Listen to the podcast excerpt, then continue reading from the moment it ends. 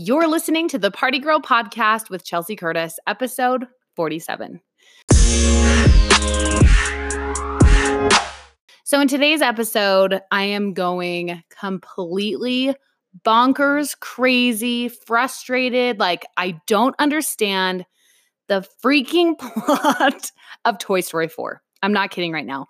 The past 28 days I've been spending with my students 15 incredible women who I, you know, help them craft and refine and tell their stories. So I've been very, very interested in storytelling and story structure and character development and learning a lot as much as I can. And there's a really famous Hollywood screenwriter. His name is Michael Hauge, And he's worked on a ton of films like I Am Legend and Hitch and tons and tons of Hollywood movies. And he's consulted on even more. And he talks about you know the importance of developing strong characters and the importance of telling stories in a way that gets the listener to care about them. So how does this relate to the movie toy story 4 the biggest summer blockbuster that everybody's like talking you know going crazy about? And what everybody thinks is like one of the best, most compelling stories. Like, I honestly just didn't get it. So, before you listen on, if you have not seen Toy Story 4, there will be some spoilers, um, not necessarily with the storyline, more specifically with a character. Uh, Forky, the Spork character. So if you if you don't care about that, then you can listen. But you've been warned, like there may be some spoilers coming up in this rant. But the whole premise of Toy Story 4 is, you know, in Toy Story 3, we leave off with Andy giving his box of toys to Bonnie. It seems like the daughter of Sunnyside Daycare. And the very last thing he finds in this box is Woody, who had climbed into this box. And she knows and recognizes Woody because of the adventure that they had during the whole movie. And Andy doesn't realize that Woody is in this box and so he's kind of hesitant to give him up and and then you see him look at this little girl and in a split second he kind of relives all of these fun memories and realizes that this toy is now going to sit on his shelf and that instead of it sitting on a shelf collecting dust while he's in college. He's going to let the toy live on and have a few more years of good playtime with this new girl, Bonnie. Super, super cute. I cried. I love that movie. I loved all of the Toy Story movies, except for number four. I'm sorry. I'm like really passionate about this. Like, I.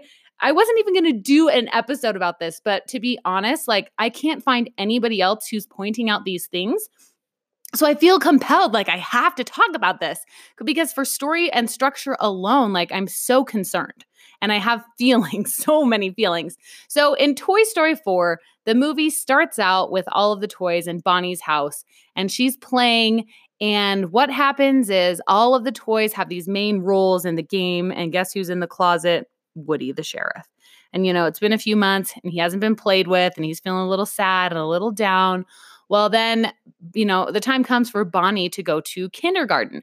And in kindergarten, she is, you know, scared. She doesn't want to go. And so Woody takes it upon himself to sneak in her backpack and go to school with her to make sure she has a great first day.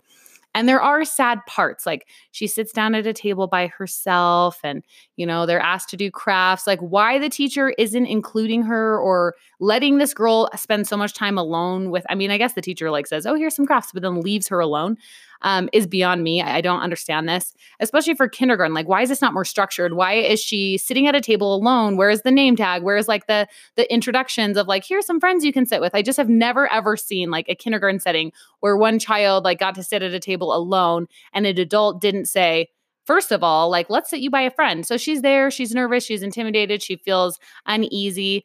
And all of a sudden, these art supplies that the teacher brings over, this other little rowdy boy brings over, throws them in the trash. And she's kind of sitting there, like, doesn't know what to do with herself. So Woody sneaks over in a classroom full of living, breathing adult children who at any time could turn around and see him. That's that's beside the point. Grabs some random supplies, throws them on the table for Bonnie, and she ends up making this little spork character with, you know, two um popsicle stick legs. It's a spork for the body and this really weird face, and puts it in her backpack and comes home. And, you know, when the backpack's thrown on the gr- ground, she has a great day, first day of school. And Woody and this spork character come out of the backpack. And the spork is scared, and the spork wants to go in the trash because it believes that it is trash. So as the viewer watching this, why on earth should I care about a spork who wants to be in the trash? Like the first 10 times, it was kind of funny. Like, okay, he's like, trash, trash, trash, you know, like, and all these different ways of him crawling back into the trash can, climbing back into the trash can, getting back in the trash can. And there's a scene where at night she wants to, she falls asleep and she's got Forky there, the spork laying next to her. And Woody is in the trash and he keeps the whole night throwing this spork up onto the bed. And and every single time he throws it up it goes back into the garbage and says trash trash because it wants to be in the trash. It wants to be in the trash so badly that she brings this spork on a family road trip and it jumps out the window. Again why is Woody fighting so hard for this spork who doesn't want to be a toy, who doesn't even want to be there? It wants to be in the trash. So then Woody jumps out the window and, you know, decides to have this long conversation and it I finally like the the 5 mile walk to the campground of where they're supposed to be um decides that this uh the spork decides that it's going to believe that it's a toy. Okay, great. Now it's a toy. Well, then they end up getting lost in this antique store as they roll into town. And first of all, the antique store has these creepy, like 1950s dummies. And I wish the movie just didn't have them. They creep me out. But I mean, they serve their purpose. And then this this little like pull string doll named Gabby Gabby, who she has a defective voice box. And so her when you pull her string, it sounds warped and crazy. And so she realizes that Woody has one and she kind of says, like, oh, you have this thing that I need. Like, I wish I had that because I, I never know what it's been like to be a normal toy because I've always been defective. So instantly you think this Gabby Gabby girl might be a villain. She's surrounded by this like group of dummies who are protecting her. And she's already kind of put it out there that she wants his voice box, which is kind of creepy and crazy. Um, all the while, like we're going to skip past some of this this storyline to get to the main point is um, eventually the spork gets taken over by the dummies and locked into this hutch cabinet with a key and woody goes back to the campground finds the rest of the people gets a group together um, to go rescue this spork okay? First of all what kind of quality do you think a kindergartner would use to make a spork toy i mean glue, Elmer's washable glue. We're talking like Play Doh and popsicle sticks. And like this girl has a mom in the movie. So, as a mother, like, has your kid ever brought home like a weird spork toy? And did you let your child keep it for longer than a week?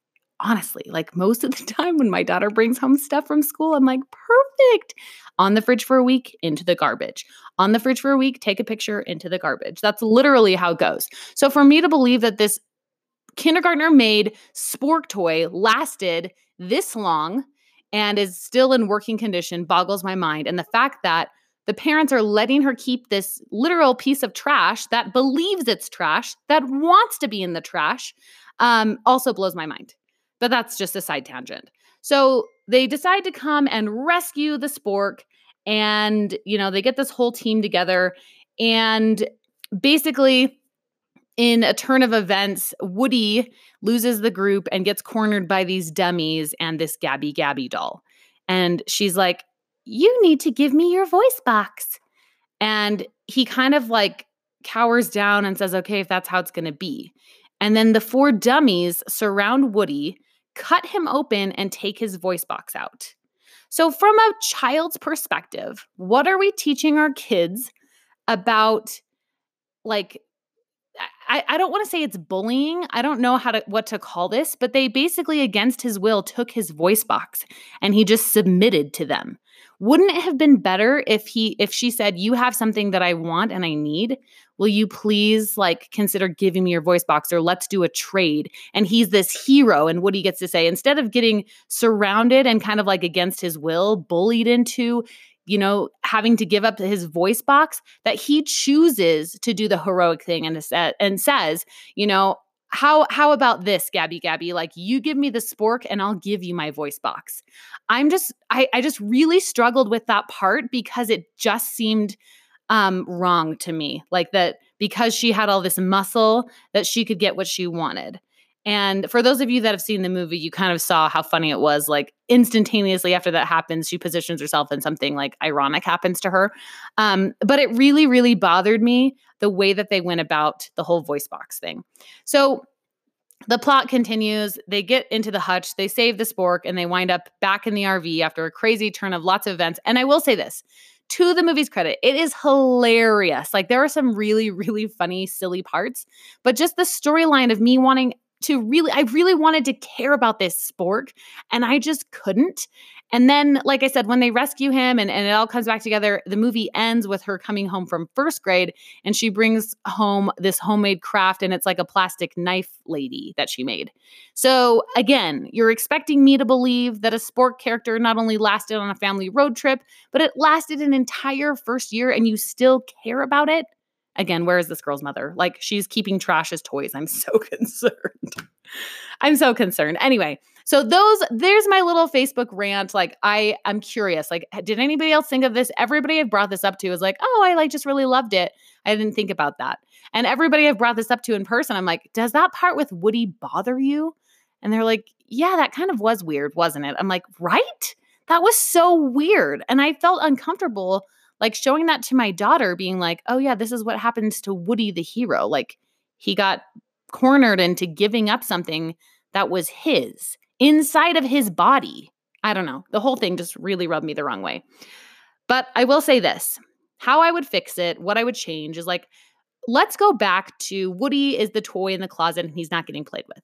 Let's say he sneaks into her backpack and goes to kindergarten with her. Great. Then, instead of her making a spork or whatever, she gets to take some toys to this family road trip. She gets in the RV with her family and takes her backpack, and he's still in there. We could have had the whole same movie without the freaking spork.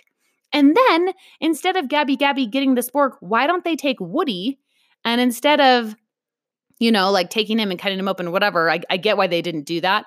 They could have just, you know, tried to negotiate with him, like, we're going to capture you. We're not going to let you go until you give this to us.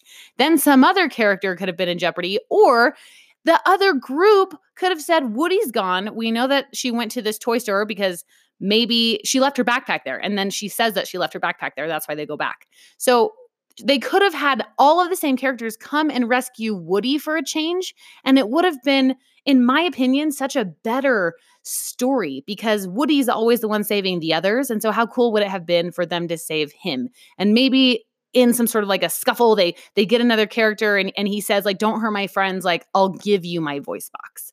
Because to me that would have been like the ultimate sacrifice of him um you know wanting to give like your your voice box like that's his thing like the pull string is his thing. Him giving up that thing in order to save this other person and then they that other person could be free and then he would be free as well but he would be forever changed.